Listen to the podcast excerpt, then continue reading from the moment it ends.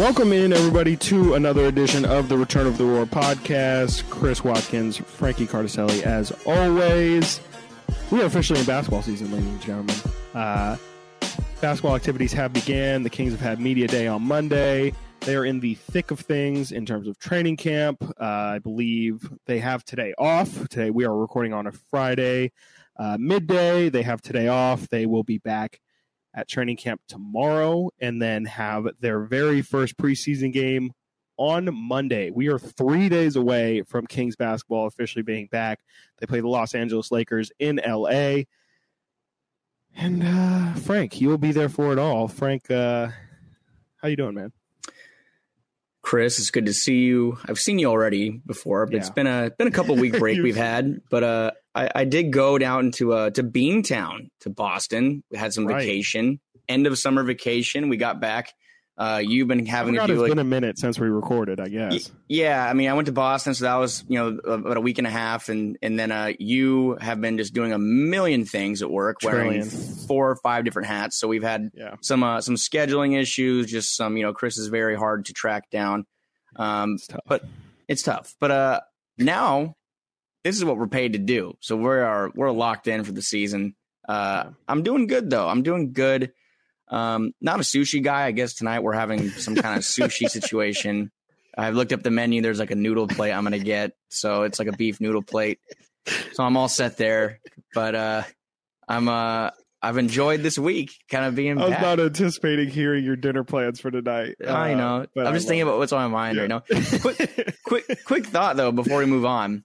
Uh, nothing to do with noodle plates, but uh, in Boston, you would be surprised about how many people I talk to that are Celtics fans that sound mm. like they're literally from Goodwill Hunting. Like they they I, I met a guy who I swear to God was was Matt Damon. Like it was his voice taken from his body on on Goodwill Hunting. And you know, you, you small talk with people, you find out what they do, they find out what you do, and I tell them my job and everything, and they they all kind of gave me the same reaction. Nobody really was like, "Oh, the Kings." They all like, "Oh, they have some young talent." Like everybody, I don't know if they're being nice to me because like they're just meeting somebody and you're being polite in a public like a public well, scenario it's tough when you know you're kind of the perspectives are literal complete polar opposites like the boston yeah. celtics are quite literally the most winning franchises in in in, eh, in nba history yeah, they're, they're, the yankees and of the, the NBA. kings are i mean probably not exactly but you know with this with this streak they are one of the worst franchises in nba history so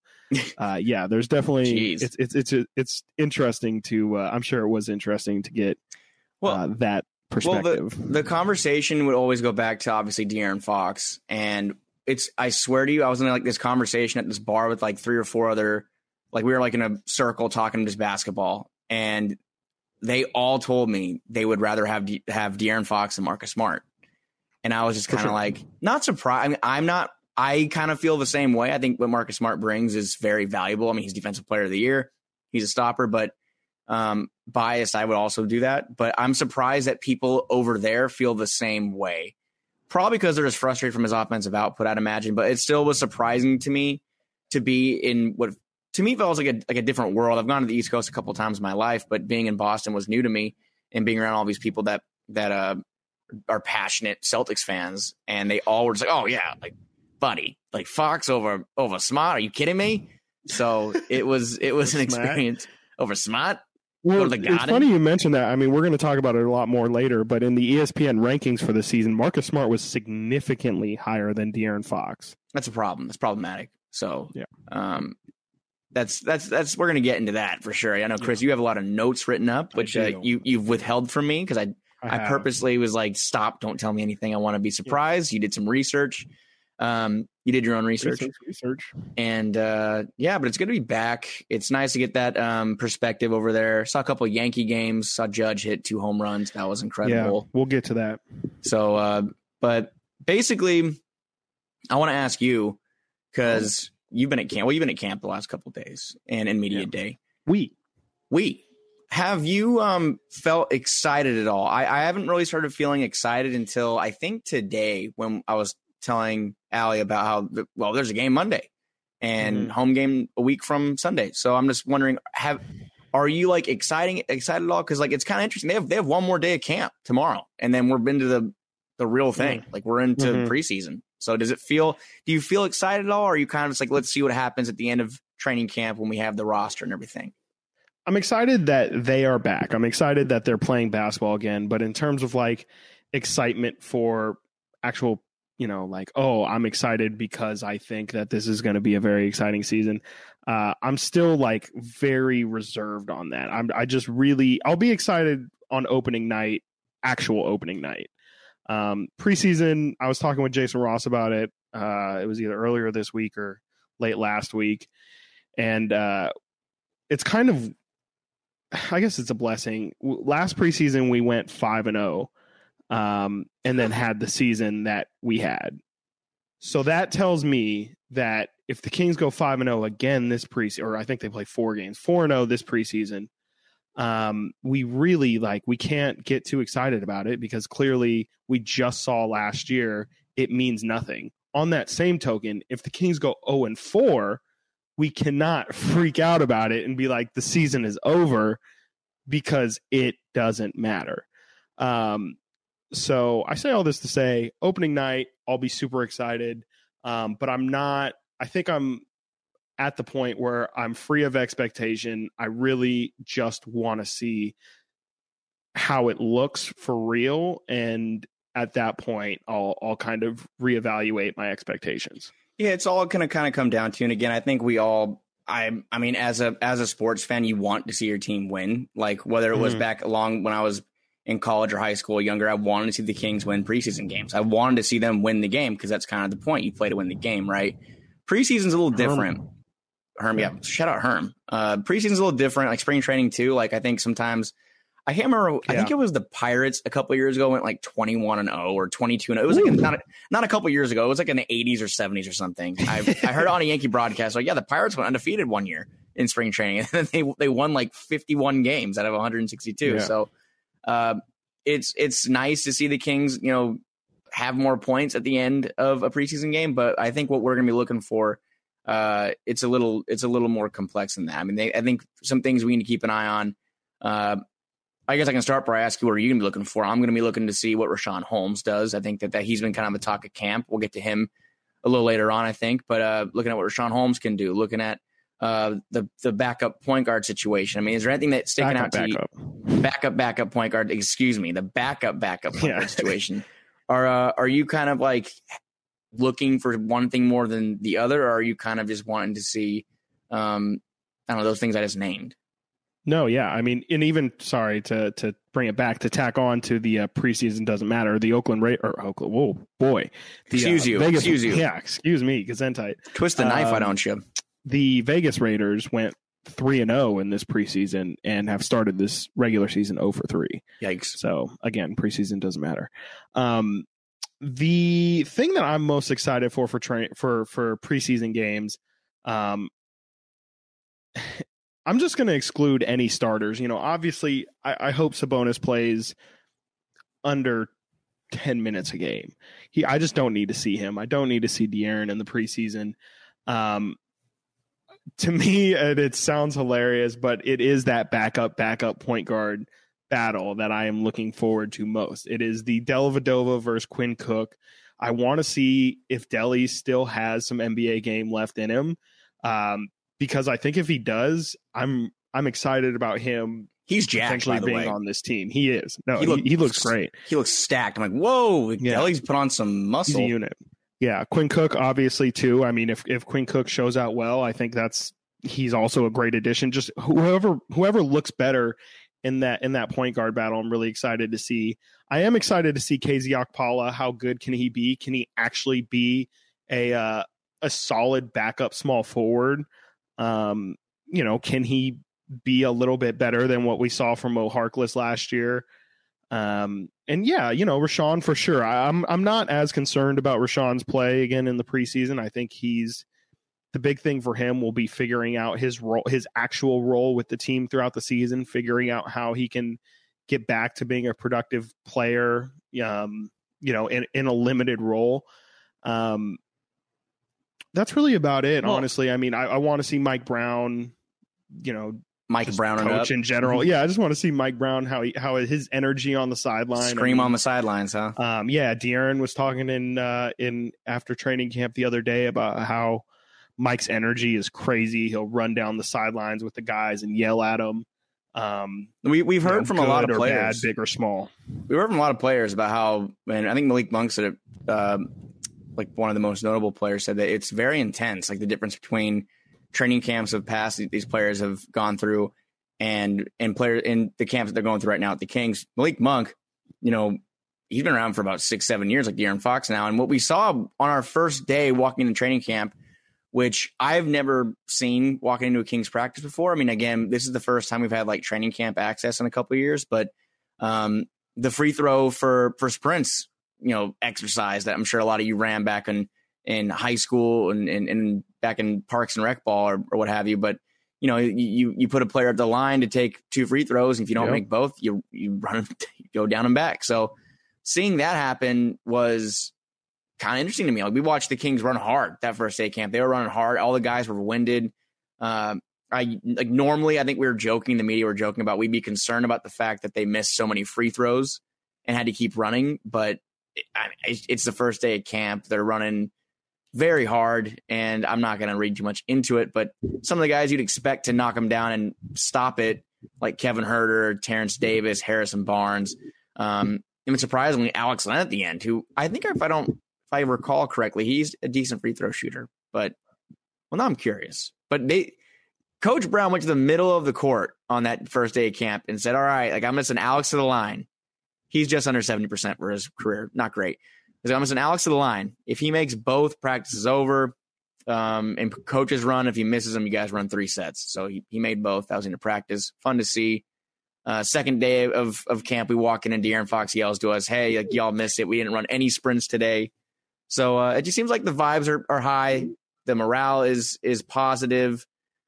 Like compared to last year, man. You remember we, we came in and we had, you know, Buddy Hield was being Buddy Hield by liking other Instagram or, or Twitter Yeah. things about leaving the Kings. Marvin Bagley was, need I say more? Um, the Luke Walton disgust around the fan base was was Yeah. still around. It's just like it's kind of night and day, don't you think? Like as far as Mm-hmm. the vibes being just turned upside down. Yeah, definitely. And I think uh, I think again, De'Aaron made point of that his uh, the other day after training camp. I believe he said uh, he was asked like, "Hey, it seems like just what you said. The the vibes are better. Seems like people are just happier." Um, and De'Aaron complete like without hesitation, completely agreed and was like, "Yeah, you know." Uh, I think that's where he mentioned Mike Brown bringing that energy, uh, just being excited. It's just just really bringing an excitement to the team that uh, you know it's it's interesting. I've been saying I've been workshopping this theory that I feel like they liked Luke Walton the person, but they really like Mike Brown the coach. Um, and I, I yeah, it just feels like to me that's the difference. I don't want to use the term respect because I don't I don't I honestly don't know enough about the situation to say if the players respected Luke Walton, but I would absolutely say that the players 100% have the respect, or Mike Brown has the respect of his players. You know what I have to say to that? What? I'm going to use that so much this year, you, was that awkward to you? It wasn't awkward to me. I had somebody ask me yesterday if uh, if that was an awkward moment, and I was like, no, it was actually like legitimately like funny.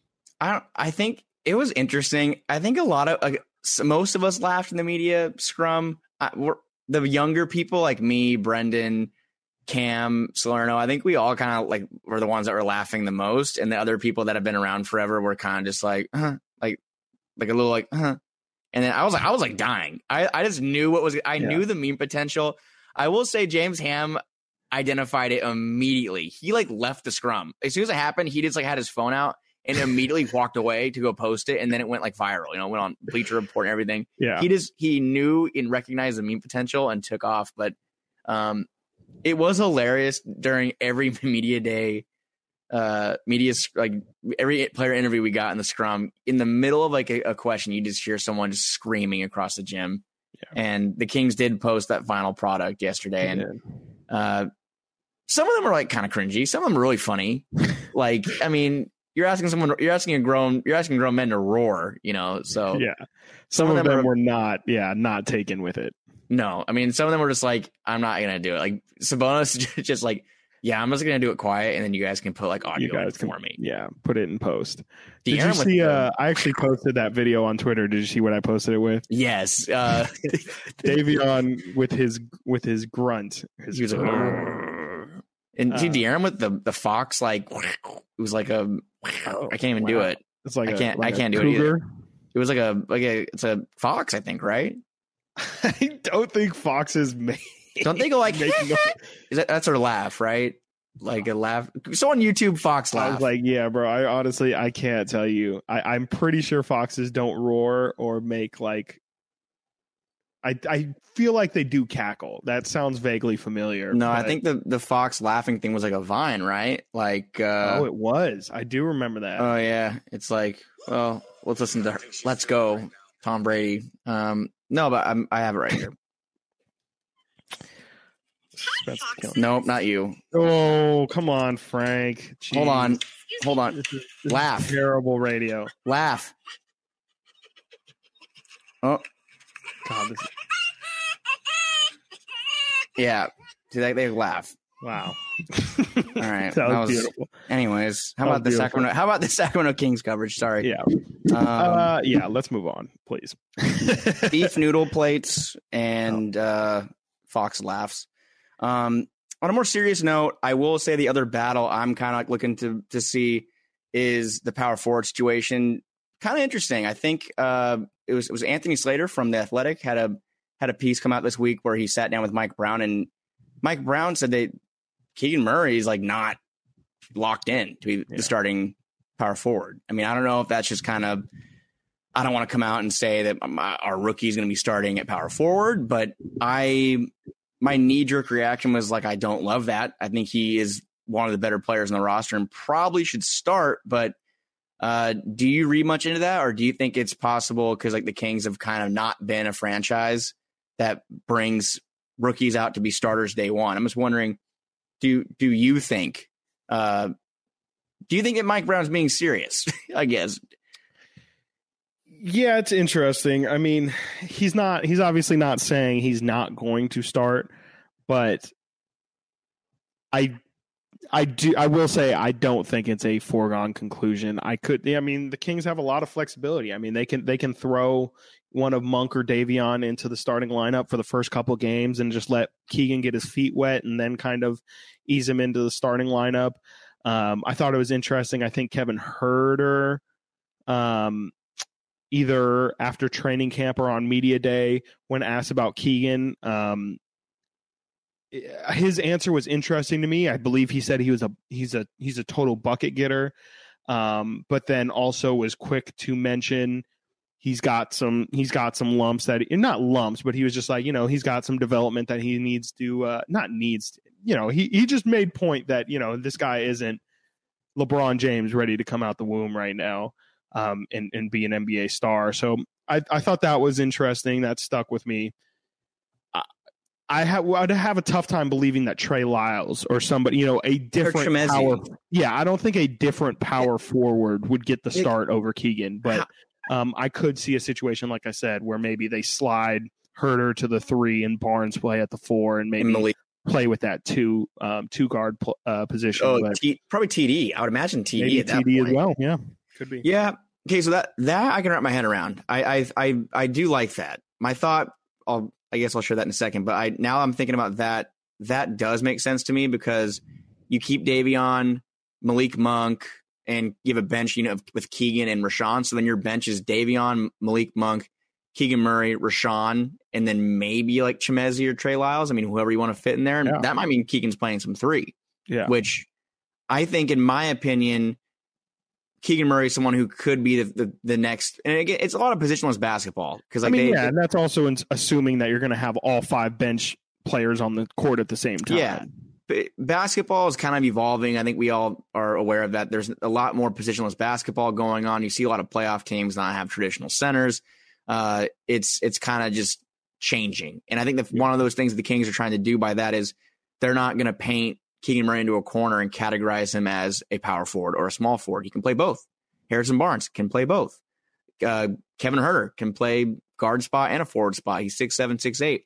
So I do like that idea and would not be surprised about um, the possibility of seeing someone like TD in the lineup over Keegan to kind of have him in that with that bench unit because as we've seen over the past couple of years, there's a significant drop off in mm-hmm. in I think it's kind of why the Kings have lost so many games over the past two seasons in particular that their bench has been so weak. It's just been such mm-hmm. a bad second unit. Their starters back when they had Ty- Tyrese and Fox in the backcourt with Barnes and, and Holmes at the top of his game, that's a decent starting lineup. And like Bagley, I guess, like if he's a guy who's going to get you 10 and 7, that's fine. But by doing this, if they can lengthen their lineup, I'll, I'll be on board. But my original point was uh, there's there's not an argument to a better player on the roster starting over him. Like if we're going to paint him into that corner and say, oh, power forward spot, Keegan Murray. If you're going to put Chimezie Metu over him because of experience or Trey Lyles because of experience, that's not that's no. not going to cut it for me. Yeah, I agree. I mean, it it that just yeah, there there's no reason to do that, and I I think the only reason why you shouldn't start Keegan is if you believe he's just not ready. And yeah. uh, I mean, to me, that's that just doesn't speak to Keegan. I think Keegan is is a ready to go guy. Um, and I don't really know what the difference. I mean, there will be a difference, but I don't know if there's that big of a difference between starting him game one and starting him game eight or ten or five, yeah. whatever. You know, I, I, think you know just just throw him in the fire. And the Kings already kind of have a really tough start to their season in terms of scheduling. Like, might as well, you know, I don't I don't know why you shouldn't go out there and and uh, and go swinging. But you know that's that's that's something we'll have to kind of wait and see how how the uh, how the rotations fill out because I, I haven't looked and it'd be interesting to do some research, but I don't know how um how good of a predictor preseason starting lineups are. I'd be interested change. to see how. Yeah, they're going to change every game. Mm. I, I think the last preseason game you can say yeah. okay. Like I think in the past couple of seasons, that's what I've kind of found. It's like same thing with NFL. Their last preseason games. I mean, sometimes they they. Well, actually, the NFL is not a good example. Baseball, you have your full lineup usually playing in your final preseason game. NFL usually have your guys taking the last game off in, mm-hmm. most cases, but NBA, I think we'll see the, the, the rounded out lineup and in the final preseason game. But yeah, it's going to change. I think we're going to see um, one game we might see Trey Lyles at the four. The next game we could see Keegan Murray. One game we could see Malik Monk at the two. We could see Kevin Huerter. I think that Mike Brown's going to toy with a couple things. Mm-hmm. Um, and another thing I didn't really talk about this possibility. One of the key talking points of of media day and the past couple of training camp days is uh, Richaun Holmes and the possibility of playing next to Sabonis. Now, I don't know if that's rumored, not rumored, but I don't know if I because I saw things about it in the offseason too. I didn't hear it from anybody or hear or anything like close to the team, but I think that Mike Brown's very high on Richaun Holmes and the possibility uh, looms to have Holmes play next to Sabonis. Now, to that, I'll say, and I wanted to get your thoughts. I don't like that as a starting lineup because just seems kind of like it clogged the paint. I mean, I know that Sabonis can operate on like the key, like the top of the key and, and outside the paint as, as a facilitator, but he does his scoring within 10 to 15 feet. He loves those half hooks, the ones that Marvin Bagley could not hit. Sabonis can hit those. Sorry, I'm dragging Marvin a lot in this podcast. Um, Richaun is a, is a push shot guy. So I'm just that that's been a, a, a, topic of discussion, and I want to know what your thoughts are. Do you think that that's something that could happen? those two players playing together in a situation where Sean comes off the bench and they're just kind of running together for a few minutes, and then Alex Len comes in. I mean, I'm just trying to, to think about, or they bring another power forward. Have you kind of like thought about that at all, or do you think it's going to be a hard Holmes is the backup center. He's coming in for Sabonis. Yeah, I've thought about it for sure. I think, um, you know, against certain matchups for sure, you know, Minnesota comes to mind. If you're going to go against Karl-Anthony Towns and Rudy Gobert, you probably want to have as much size as possible out there. I don't know if you want to throw uh, HB or, or Keegan Murray in that kind of fire.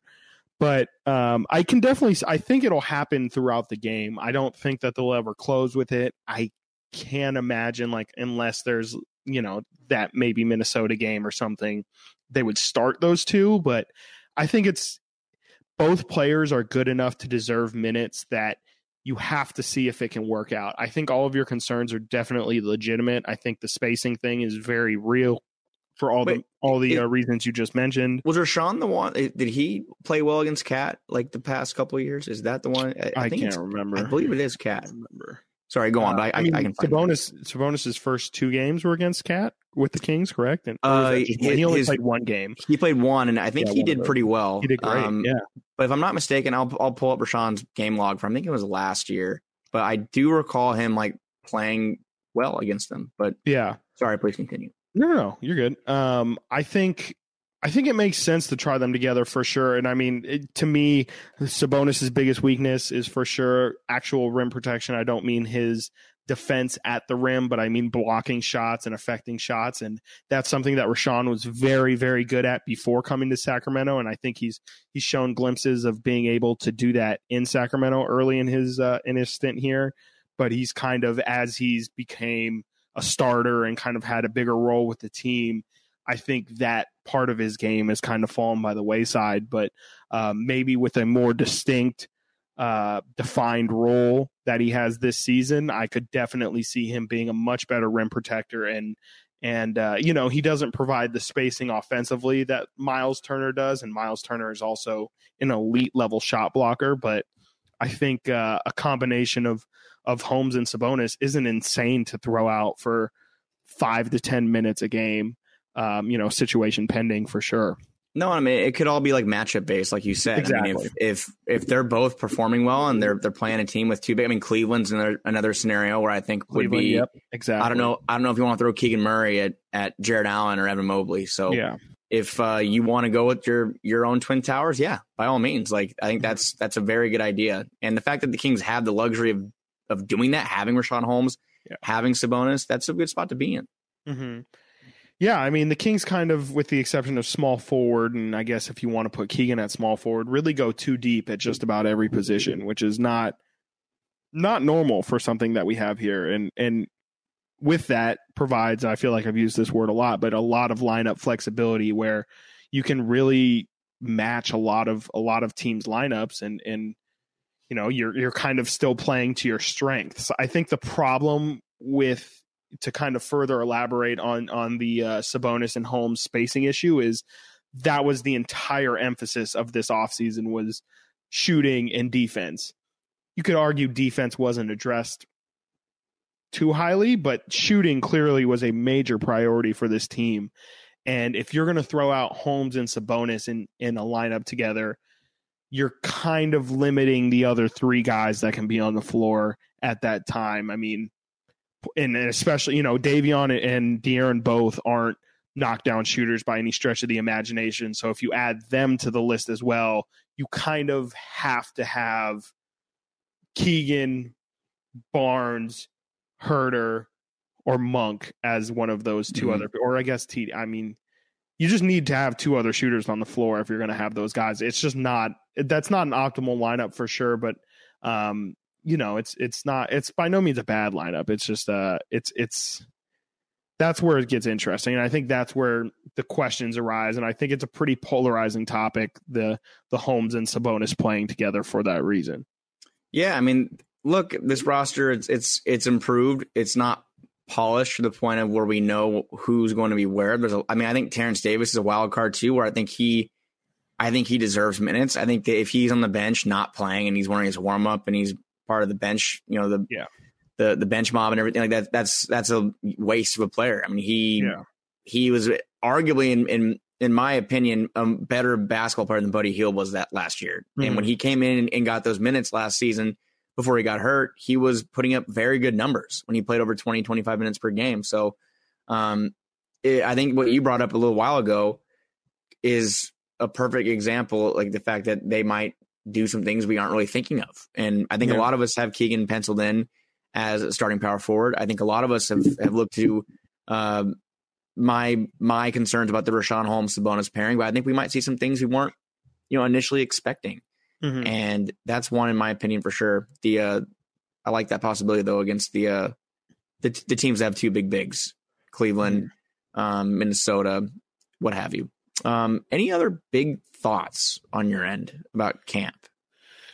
No, not really. I mean, it's been pretty limited in terms of the access that we've gotten. We haven't really you you mentioned everything that we've seen in the uh, in training camp. Really, it's been it's been the free throws, it's been the running.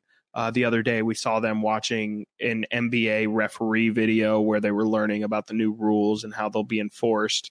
Uh, that was That's going- interesting, but But that's gonna be. Do you know how interesting that rule is? And like, I think the Kings are gonna be one of the better benefit. They're gonna benefit so much from that. Have you looked from the transition take foul. Yeah, because if you are a, a fast, if you are fast or a player that can get out and like you know, LeBron James is going to benefit from it too.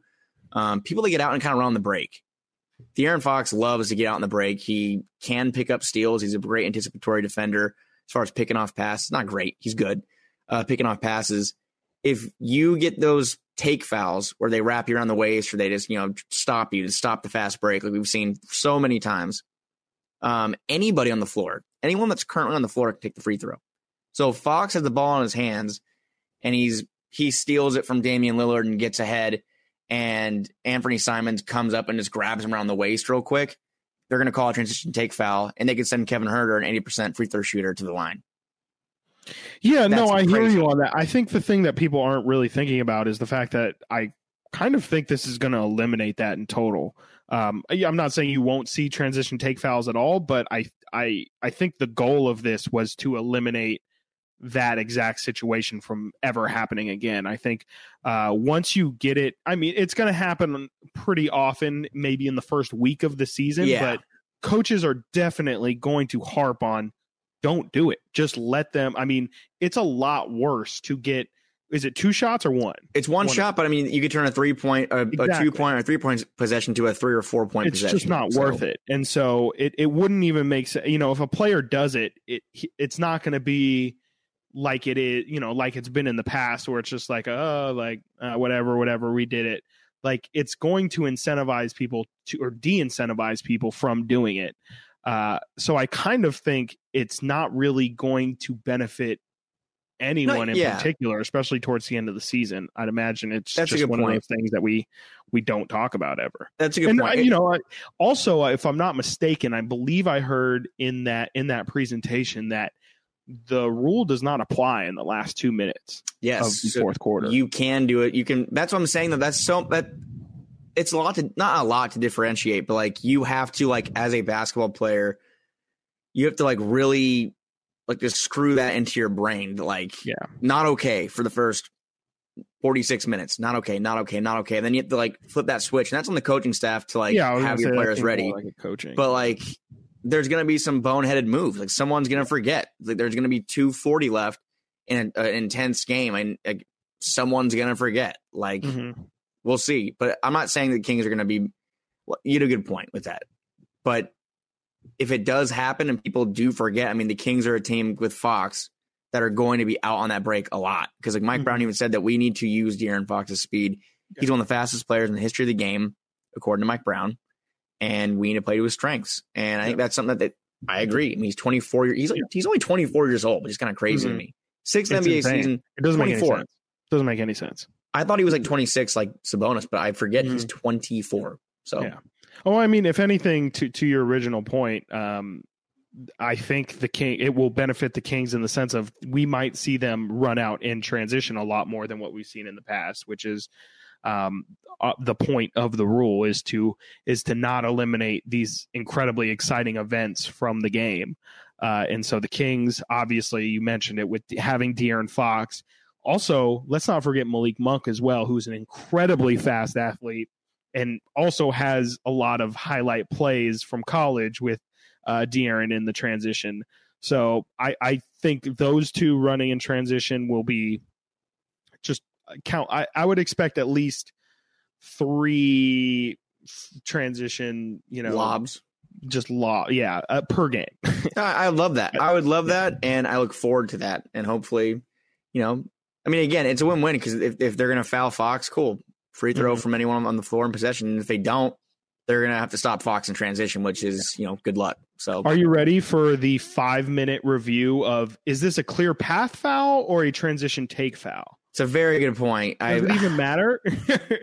well, others like baseball is trying to shorten the game with pitch clocks and stuff. The NBA is adding more rules, which are going to have Yeah. more reviews and more stoppage time. And Love it. it, I will say one rule I wish would change is I don't understand why in basketball you only get one challenge, and once you use it, it's gone. Like in baseball, if you challenge, you get to keep it. You get to keep It challenge. makes it just makes the most sense. because like if you, if you you only can use one, Mhm. and I guess it's because there's so many plays, and like you can just keep challenging plays over and over, and just keep winning them and keep winning them, and then you just would Well, it should be like football. You win the first one, you get a second one, and that's it. yeah After ba- the second one, you're done. yeah. I I- I think that's that even that I would love that, and the fact that they that they don't do it that way, it's just uh, Because it's like, I mean, a referee is going to make a blatant mistake at some point in the game. Why should you waste your only opportunity to fix that when it's in reality the referee's fault? And then later in the game, if they have another blatant mistake, you are penalized because they made two blatant mistakes hmm and you only could challenge one. Like, it just doesn't make That's sense. bone. I, I've I've last year I'd rant at the at my seat sometimes, but Luke Walton used the challenge like on a on a, in a good way, like with three minutes left or four minutes left, whatever. Like the reverse and offensive foul charge, like that re- resulted in it, it saved the Kings three points. Like it was an offensive foul charge, um, that was originally called like an M one. So I, I don't know, NBA great start, but let's let's get to the real issues here Tighten it up, boys. tighten it up. Um, should we get to the Yeah. ESPN Let's rankings do it.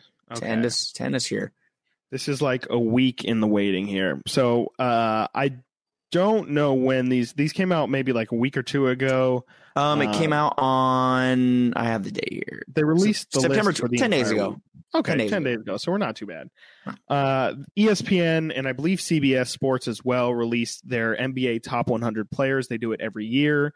Uh, every single year, it seems like it is meant for this exact reason, just for content purposes, to get people riled up, and uh, really just it's not a it's not a good list, but.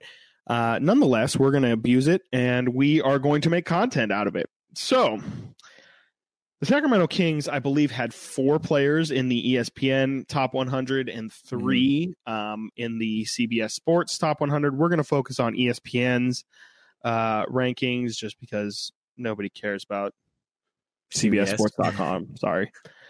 Um, Frank, I have withheld this information from you for 10 days now. You have Do you want to start with uh, with De'Aaron Fox's positioning amongst the point guards? E- Or would uh, you like to start with Domantas Sabonis? just a, a disclaimer. De'Aaron Fox was ranked as the 54th best player.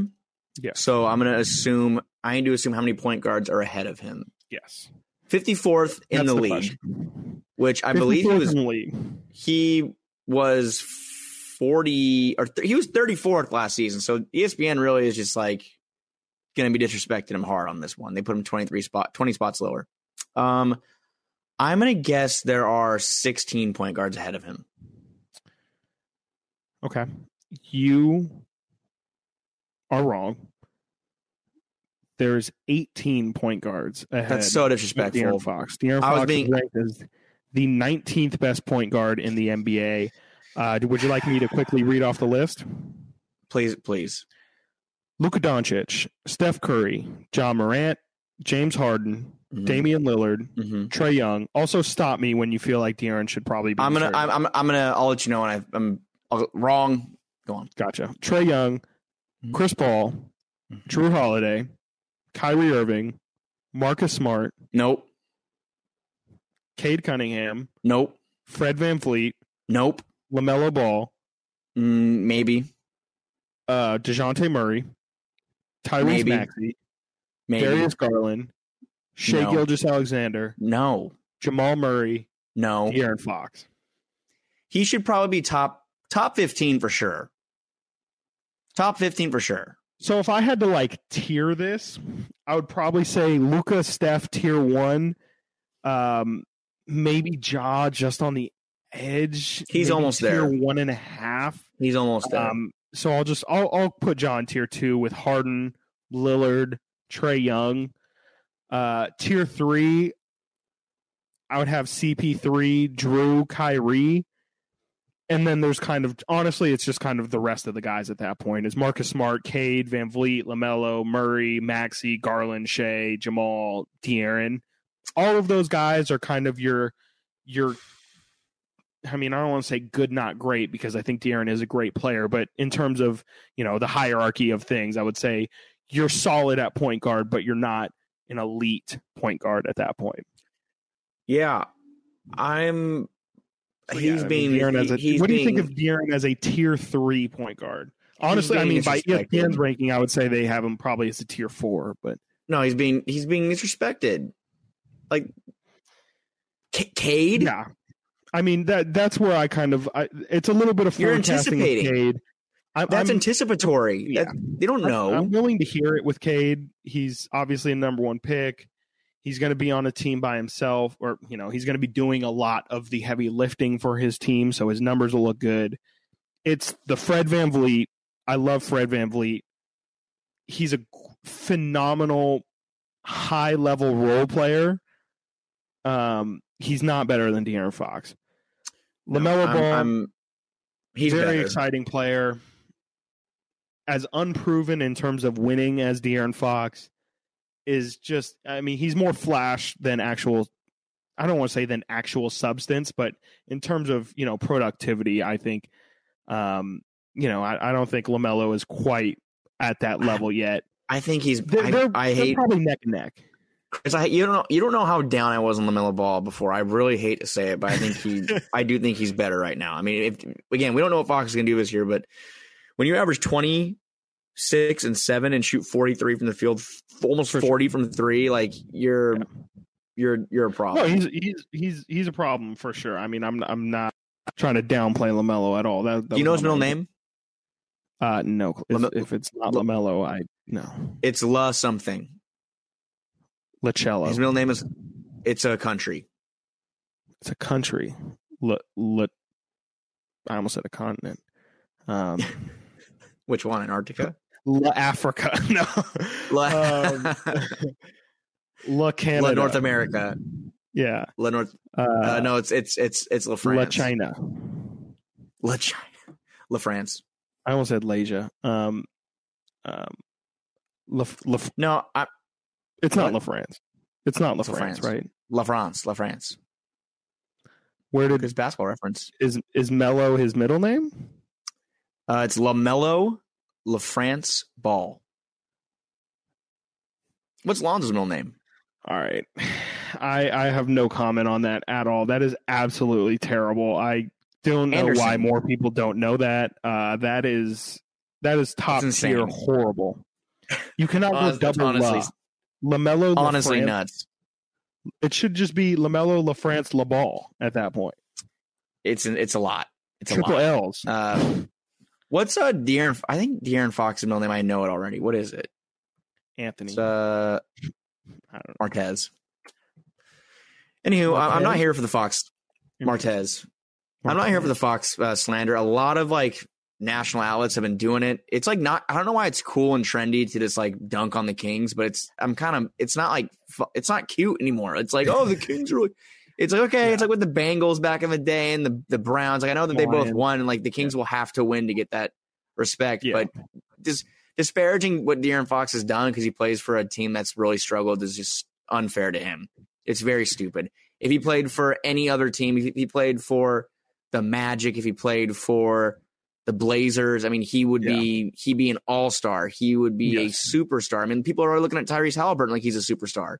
People probably talk left. about him the same way they talk about Shai Gilgeous Alexander, just where it's like, oh yeah, he's a great player, but I mean, well, assuming he's on a bad team. If, if it weren't for the fact that the Kings are historically bad, I would say people would view him like Shai, where it's like that's a really good player. He's on a really bad franchise, but that does not affect the fact that he is a great player. Saying that, Shai Gilgeous Alexander is also 17th on this list. He also is he has been hampered by injuries the past few years. He played thirty. Uh, Jay Gill just played thirty five games year before last, and last year played fifty six. So almost like a, a whole season over two years. And then Fox hasn't been like Part of that is the you know- doesn't want him to play. Fox has had like freak injuries too. He's not like having ongoing like major surgeries. Like he had a Giannis Mhm. slapped the man's hand last year. He would have played the rest of the, he would have played 72 games if wouldn't that wouldn't happen. And then he played 58 um, the year before in the 72 game season. So he missed 14 because he got COVID pretty nasty um, at that. So um, 10 the, the Fox portion though. Um, I'm just I think that I think this year is going to be the year that changes it. Knock on wood for him. Mhm. If the Kings win, too. he will be an All Star, but they have to win. Not only that, I mean, I think a big every time any national media person brings up De'Aaron Fox and his season last year, it's always mentioning he started slow and then he went insane the second half of the season. There is acknowledgement of his play the second half of the season. I just think this season it has to be complete. It has to be from the first game and it has to continue through the entire season for him to get the respect that he deserves because I just think people feel people just don't know where to put him. People don't know what to do with him. Um, and it's just kind of easy to to keep him in in this box of like, okay, he's good, not great. We like what we see, but at the same time, there's major concern. I mean, his shooting is still an obvious major concern that people will Mhm. always have concerns about, unless his play dictates that it doesn't matter, which we know it Yeah. doesn't. It, if he averages, if he what was it last year? Twenty three, almost four rebounds, five assists. I mean, forty seven from the field. He'll be an All Star if he does that Yeah. in February, and the Kings are winning or they're in a top ten spot. I think it's kind of hard to to not say he's going to be in there. Mhm. So, um, not great. ESPN, not great. Not great. We'll move to a more positive one. Domantas Sabonis. Where do you think Domantas Sabonis ranks amongst NBA centers? Domantas Sabonis is ranked overall 47th, the highest king. Mhm. Higher Uh, than he's only down seven, only down seven spots from last year. So they're not really they're not disrespecting him too much. Uh, centers above Sabonis, I will guess thirteen. Hmm. 13. Also, I'm I'm I'm hoping that I'm wrong. Well, you are. Um, there are six centers above. wow, Domantas this is Sabonis. good. This is good. I Sorry, was this is good. shocked. I This could not believe it. I don't even know if this, if I think this is true.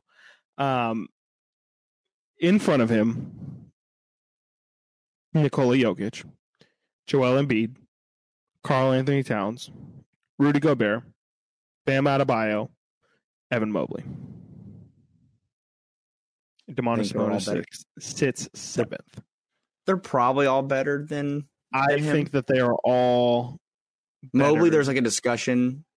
Mobley will be. Unproven. Mobley Mobley, Mobley- Mobley will be.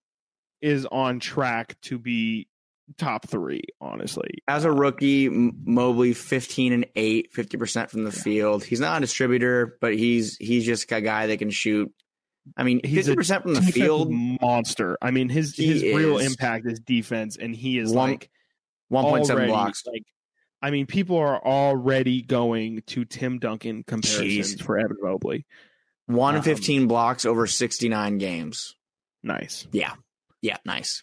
Um, very no, nice. I, so this is a list that like I don't feel is like disgusted and I I really think this is pretty on the head. And I tried telling someone, not telling someone, I tried putting on Twitter he's like a top ten center in the league, and people like literally thought I was an idiot the day of, of the Halliburton trade. I was like, he's top ten center. Like what? Like what are you watching? Like, no, he he is like Sabonis is a top ten center. He, he he can walk into to fifteen and twelve a night. Like that's incredible. One of the Kings. it also needs to be can do that. acknowledged that there are other players who are like Anthony Davis, who is listed as a power forward. Uh, Draymond Green, I believe, also might have been listed ahead of Sabonis. He's listed as a power forward. Um, there's a couple couple other situations like that um, where it's like you know, could Sabonis be a little bit lower? Sure, but to your point, like he's at the very least a top ten center. Yeah, no, for sure. Um, I think that's pretty on the head. I think that's fine. I also I have written down here a list. I, I this one took me the longest time. Uh, so where do you think the Kings' big three rank? So the highest, uh, the third highest ranked King behind Domantas Sabonis at forty seven and De'Aaron at fifty four was uh, one Harrison Barnes, who was ranked seventy fourth on this list. hmm So I compiled, I just kind of went down the list, and as you know, oh, Curry was number one. Okay, Clay was number eleven. And, you know, I just kind of went and wrote everyone until they had three listed, and then that was their ranking. Where do you think the Kings rank in terms of big threes? Big three of De'Aaron Fox, Domantas Sabonis, Harrison Barnes is a top blank top three. Big three. Not top 10. Um, it, it is not top 10. 19th. Very close. 17th. 17th. That's, Uh, that makes that- sense to me, I guess. If I could quickly, quickly run through this, number one, number one, I feel like is going to shock you. Who do you Let think is the number one top three? Again, this would be the three players, or the quickest to have three players named in their top three. Or I'm sorry, the quickest. Oh my! You guys get it. You get it. You understand what I'm trying to say. Um, Celtics. The Minnesota Timberwolves. Karl Anthony Towns was 13. Uh, Edwards. Gobert, Gobert Edwards. 18. Anthony Edwards was 25. Coming Dave Edwards, 25. 25. I just, all right. Coming in second was the Milwaukee Bucks with Giannis, Drew, and Middleton. Uh, number three was the Celtics, Tatum, Brown, Smart. Number four was the Warriors with Steph, Wiggins, and Clay. Number five was who was number five? Number five was the Raptors with Siakam, VanVleet, and Barnes. Uh, number six was sorry, I have this written You're like fine. all over the place because I had no idea where this was going to play out.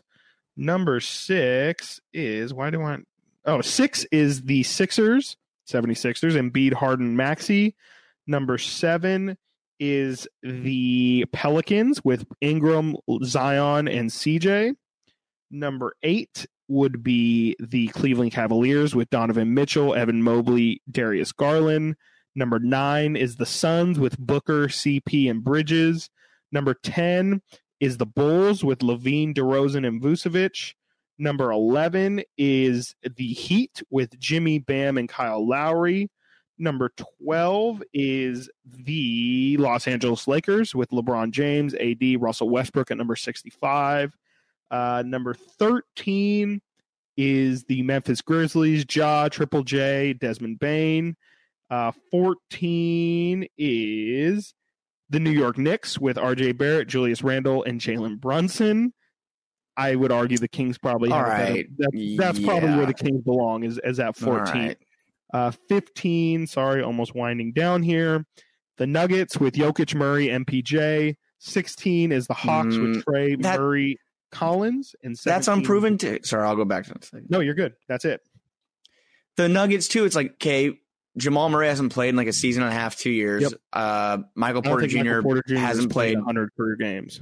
I don't think he played at all last year, right? I don't believe so. Or did he play like the first three games of the year? Maybe Maybe, yeah. He did. He did not Um, play for a majority of last season. he played in nine games last year, and he averaged nine points, five rebounds. I mean, he's playing hurt.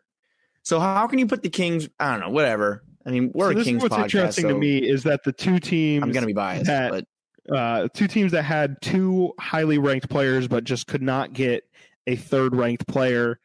Uh, the Brooklyn Nets with KD and Kyrie, I think their third best player was Seth Curry at like in the 90s, maybe. And then the third, uh, the other team was Kawhi and Paul George, who I don't think they had a third player listed. I believe. You know, hey, ladies and gentlemen, uh, if you want the Kings to be higher on these lists, we have to uh, got to win. So Yeah. I'm gonna not continue to raise my blood pressure over the fact the Kings are the Kings are being put below teams Yeah. injured trios, guys that haven't played in a year and a half, two years. Yeah. uh, it's all about big names, all about the team you play for, the um, the track record going to the playoffs, proven themselves. They've proven themselves. So I think yeah, I think the have- Knicks one to me is probably where the Kings belong. To have RJ, Randle, and Brunson on that list, I would kind of yeah. I I, I just I mean Sabonis is better than Randle. He's Yes. better than Barrett. He's obviously better than Brunson. Fox, is better. Fox, Fox is better than Randle. than both of them. Him Fair and and- RJ might be at the same level, and that's maybe being generous.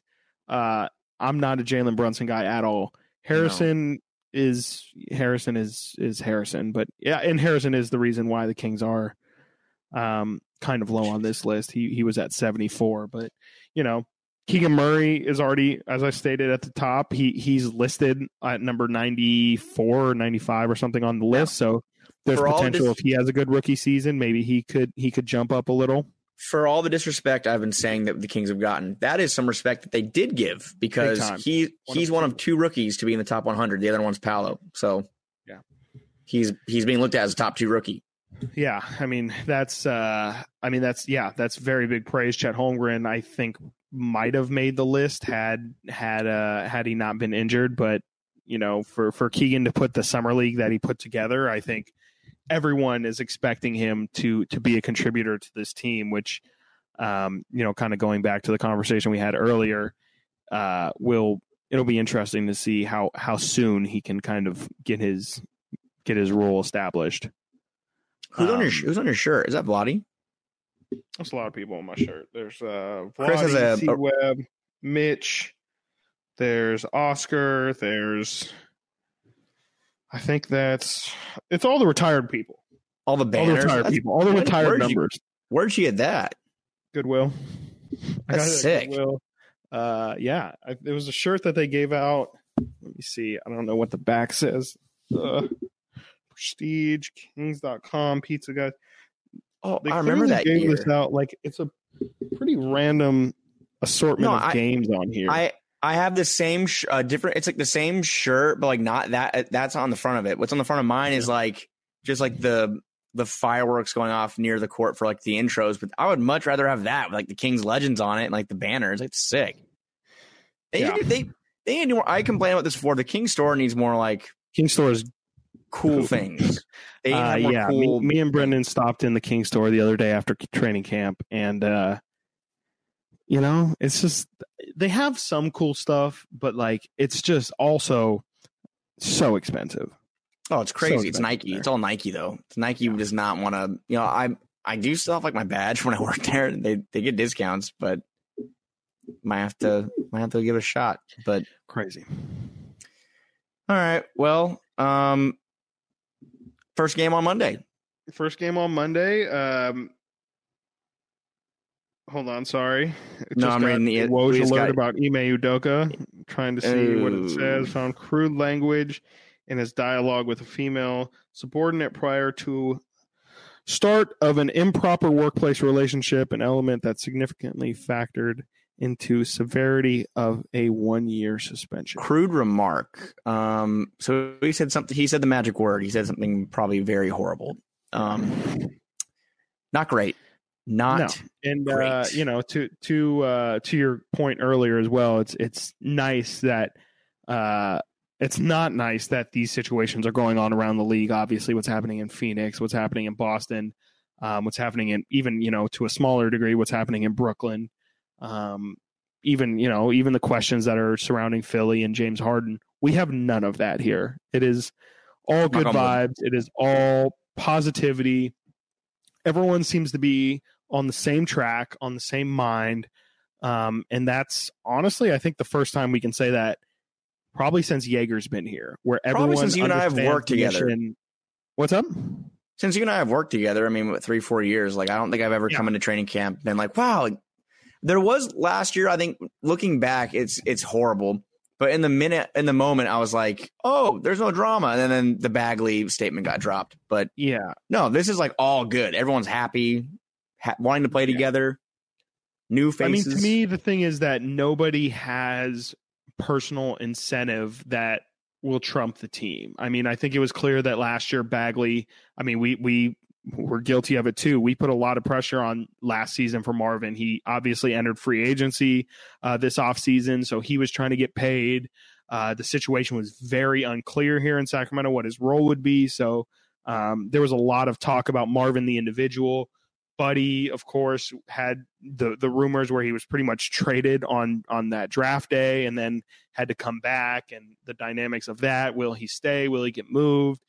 Um, there's just none of that. I mean, obviously Harrison Barnes has his contract situation. If there's any single human being in the NBA who I'm not concerned will will stat pad or will, you know, just intentionally try and look for his own numbers to to get paid more, it's Harrison Barnes. Uh, the the Richaun Holmes situation is a little murky in terms of what his role will be. Um, again, probably the second least concerned.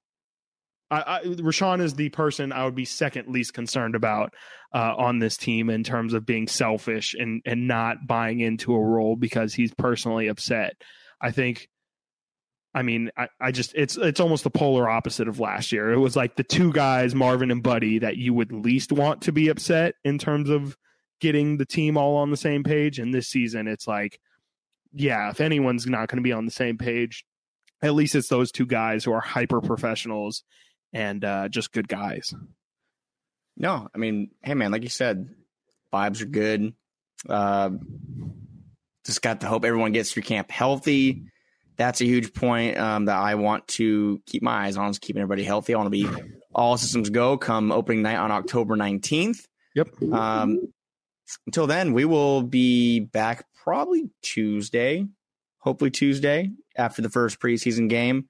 Then there's a week until the next game. Basically, they play on Sunday, and uh, we'll have some actual basketball to talk about for the first time in a long time. Before we cut out Six here, months. Frank, we've been on for an hour people got their Kings fix. Please give us at least a minute or two on Aaron Judge. Um, Yankees I will say I think it's your favorite baseball team. For those who don't know, yes. Frank's yes. been a lifelong Yankee fan. Obviously, the things that Aaron Judge has done this season is is unprecedented and a fair used fair word to use. Yeah, I, I think so. I I'm just like more it's been kind of a it's a bummer because I feel like I have so many Giants fans friends in my life, and like everyone just kind of like this is they're cool, but like, they're being it's the not, worst. It's not it's not the same. It's like yeah, I'm I, I know no one's. If people are saying that like they're dumb, like I am not trying to say this is more impressive than what Barry Bonds did. I mean, aside of the steroid stuff, which people are always trying to tell me he'd never fail the drug test. It's like that's cute. You can believe that. Um, you can go ahead and believe that. Go ahead he he has this the single season record. And like if yeah. people want to say like that's not real, it's like, okay, well he did it. It's the record. It's in the book. 73 is the one to beat. But Aaron Judge is going for the American League record, and that means something to him and to mm-hmm. Yankees fans, to baseball fans that really love baseball. Yeah. And nobody's hit 60 home runs, by the way, in over 20 years. Like it's kind of it's kind of a cool thing. And I think Giants fans are having a tough year and they're wanting to kind of find something to get mad about, and that's probably it. So I'm not trying to throw stones at you guys uh, that are Giants fans listening. I'm mostly going at my friends. so I mean, well, it's um, also tough with the Giants fans because they're adamant that Aaron Judge will be on the Giants next season. I just don't think it's going to happen. But I don't either. I just think that the Giants are more likely to go get like Trea Turner or another big name like Xander Bogaerts. Like they they're gonna need a shortstop because Crawford's about. I think that ship's about a stale about a sale. Um, but no, I, it's really fun. Like I'm excited to watch the game in an hour and a half. Like I'm I want him to get 62. Then after that, shut him down till till the playoffs. But it's been crazy just to like have that feeling of watching every at bat and just kind of hanging on it, kind of like how it was when Bonds was playing. Because mm-hmm. this is kind of the first instance of that to me, like wanting to watch every at bat. They cut in all over the country. Um, because my old boss is a, is a Giants fan, and he saw me at a bar the other night and was like, I got so mad they put on the judge at bat during the college football game and had the football game with the small screen. Like, get that the hell out of here. And I was like, all right, like I I'm sorry. Like it's a national story, no, but um, I mean I I'm not like the biggest baseball fan, but I just love sports. And you know, at one point baseball was a top two sport here in America. In my lifetime, you know, in our childhood, I would say baseball was probably the number two sport behind football. Um, and so, as somebody who who loves sports and loves the history, I just think it's it's.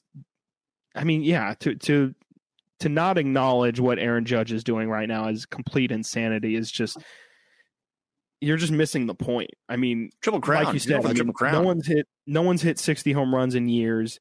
Um, for him to do it in when seemingly, I mean, I mean, I you know, I'm not a baseball talk guy, but it just seems like nobody is really. There's no legendary players at this moment. in time. There's a lot of great baseball players. It seems right now, obviously Verlander and stuff. There are legendary players, but it, Miguel it's not, Cabrera, and yeah, yeah, it's not often that something legendary happens. I should say it's bigger um, than the that. game. It's like this is like we can all acknowledge the Albert Pujols 700 home runs. Like Yes. this is something that we can all acknowledge is like historically relevant and crazy and insane. Um, and just for people, I, it's very interesting, and it I guess it speaks to how many people just hate the Yankees, but it's just crazy to me how many people are trying to disregard this completely. Not even Yeah, feel like- disregard it, but just kind of act like it doesn't matter or like they don't care. it's just like we live in a in a market where it's just dominated by the Giants and Barry Bonds. Like that's great, that's fine. Like I Yeah. Barry Bonds is a guy I grew up. I loved Barry Bonds growing up. Like even though I like the Yankees, I always like Barry Bonds. Yeah. Like, it was cool that we saw him at Kings practice and at the River Cats game the other day. That was really cool. And I just think they both can be. I saw one of the Yankee writers is like, how come we can't just like as sports fans say they're both like great? This is they're both great things. Like Great that are, things are that we saw. Like yeah, people people that are against the steroid era, that's fine. Yeah. People that are like, oh, the steroid era ruined baseball. That's fine, but like you can't you can't tell me that the seventy three home runs is like not a, a marvel to to like look at. And what we're Mhm. seeing right now, a guy who's going for a triple crown. Aaron Judge is going to lead, trying to lead the league in ARP in batting average, like a point behind, home runs, RBIs, and he's doing it on a year where he said to the Yankees, "No thanks, I'm going to take your thirty five million dollar record breaking position player deal, which that would have made him the highest paid position player in baseball." Yeah. I'm gonna take that and say I'm gonna bet on myself this year. And he by doing that, he brought himself an extra hundred million probably. So like Mhm. the ultimate gamble. He's doing this in a contract year, so he's gonna make a lot of Yeah. money. So It's insane. I mean, there could not be he could not have put more pressure on himself and for him to just hyper over deliver is yeah, I mean it's it's just another wrinkle that makes this absolutely insane. And like it's I don't like his life. again like he just like like you've been saying regardless of how you view the record put all that aside just this moment in history that we're gonna have for the rest of our life we like we can we're gonna hark on this for for until the next time it happens you know Yeah. and even then we'll be like you know wow yeah like Aaron- it- that's the thing is i feel like we really won't realize how special this is until this doesn't happen again For 20 more years. x amount of years exactly yeah. He's not gonna. I don't think anyone's expecting him to do this again. Only one person I think has hit more than he is now. 61. No, I think it was is- McGwire Yeah. and Sosa. I think have hit more than 62 uh, on more than one occasion. So yeah, I, I think if you're a sports fan and you, and you if you, you care about this, enjoy it. Yeah, we're seeing something very cool. Like aside from the fact I'm a Yankee fan, like it's very cool to see it. It'd be like when, um, like when there's I think when Kobe scored 80. I was like, I'm, I'm appreciating this. This is cool to see. Like we're not going to see this again for a long time, and we might never see that again. So yeah um, won't. No, or when I think was it Brees and Brady were going back and forth with the touchdowns. Mm-hmm. The touch like, that's cool to see. Like them just kind of trading back and forth. Mhm. Um, we're not going to see someone hit 60 home runs for a while, in my opinion. And obviously, I'm enjoying Vladdy it. it. Vladdy will probably do it. I mean, he could, he could, Yeah. he could. Yeah. But I'll enjoy it a lot more You're when Aaron. Judge signs his contract. But Yeah. For now, I'm kind of just like scared watching. It's like this is so cool, but I'm actually horrified. Please But-. I mean, there's no reason. Yeah, hit, hit one more tonight, and then he shut him down. Yeah. Yeah. But Well, that's it. You got. Thank you for everyone who listened to that extra eight minutes of of Yankee talk right there. Um, for Frankie Cardicelli, I'm Chris Watkins. Thank you all for listening so much. We will be back uh, hopefully ne- early next Tuesday. week. Um, Tuesday is the plan. I didn't want to. I didn't want. Yeah, Tuesday or Wednesday. We'll see what Chris has. But We'll see what Chris Yeah. is on his plate for his four jobs on, Um, on Tuesday. So yeah, I mean, we will at that point have one Kings preseason game in the book, so we'll talk about that, and I'm sure something else will pop up in between now and then. Uh, until then, uh, thank you all for listening, and uh, bye bye. Peace.